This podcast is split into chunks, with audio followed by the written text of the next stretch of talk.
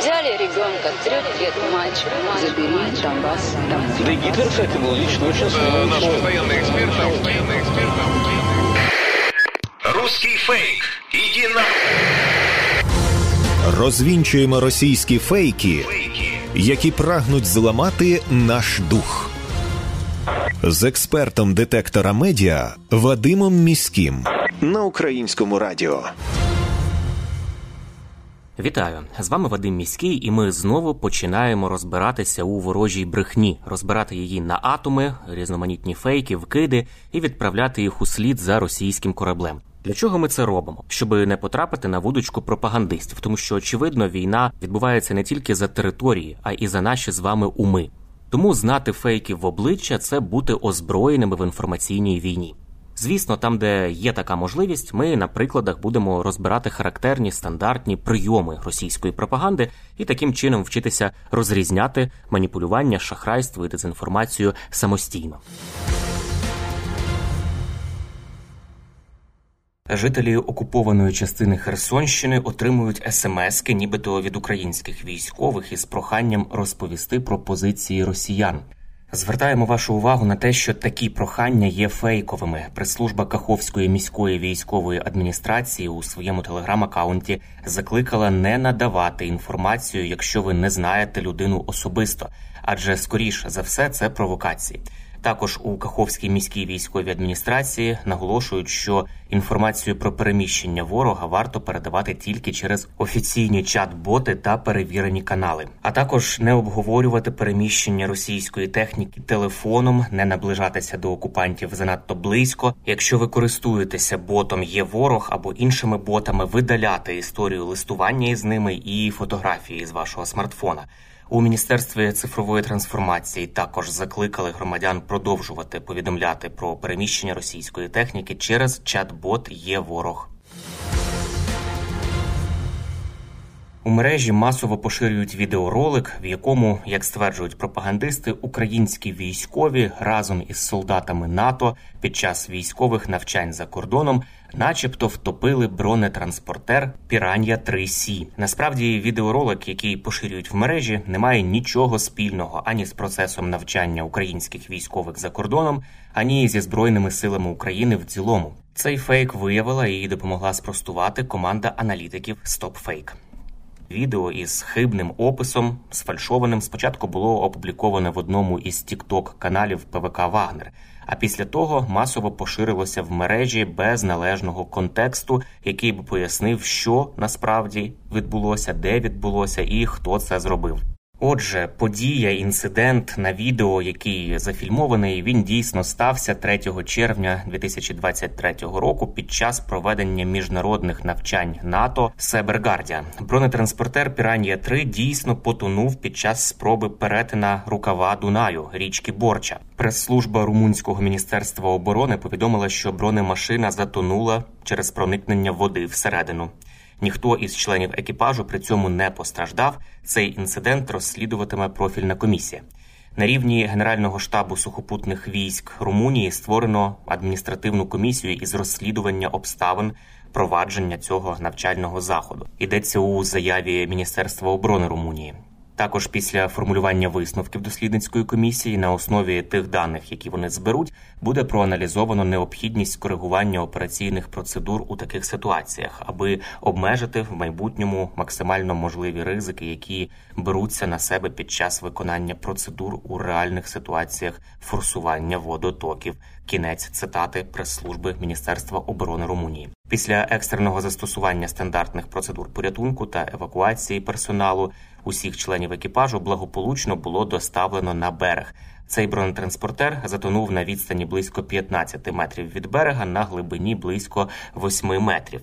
Тобто, іще раз, це не українські військові зробили. Вони не брали участі в цих навчаннях. Це окремий захід НАТО, який відбувався поза межами України.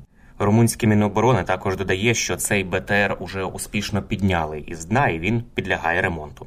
Румунські ЗМІ також повідомляють, що бронетранспортер Piranha 3C знаходиться на озброєнні Румунії від 2007 року. Нині Piranha 3C є частиною озброєння багатонаціональної бригади НАТО в Крайові, яку очолює Румунія. Навчання Cyber Guardian 2023, які проходили з 29 травня по 9 червня у Румунії, є найбільшими із запланованих альянсом цього року. Згідно із планами, у них взяло участь 10 тисяч військовослужбовців НАТО із 13 країн. Крім цього, у навчаннях було задіяно 1700 одиниць техніки. Також важливо зазначити, що українські військові взагалі не проходять навчання на цьому типі техніки на БТР Піранія, тому що таких машин у розпорядженні збройних сил України немає. Раніше Данія збиралася передати такі машини Збройним силам України, але цю ініціативу заблокував виробник техніки Швейцарія. Це уже не перший випадок, коли пропагандисти хибно звинувачують українських військових у псуванні західної техніки і невмінні нею керувати.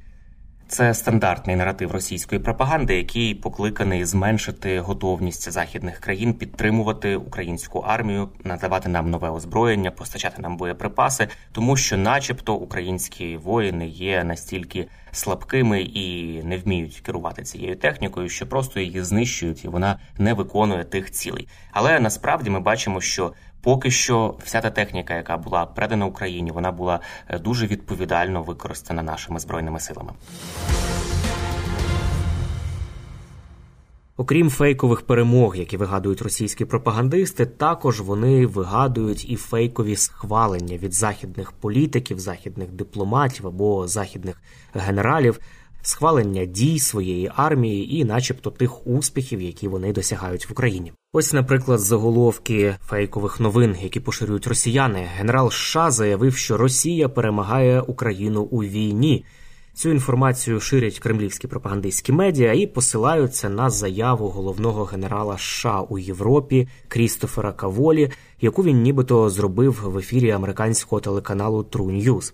За словами пропагандистів, Каволі сказав, що російські військові буцімто не постраждали у війні, а західні медіа, начебто, спотворюють інформацію про те, що російські війська деградували. Такі заяви пропагандистів є маніпулятивними. Як зазначають фактчекери проекту VoxCheck, Крістофер Каволі не казав про перевагу росіян у війні і про те, що західні медіа, начебто, перекручують факти. І навіть більше він наголошував, що якраз саме Україна перебуває у хорошій позиції.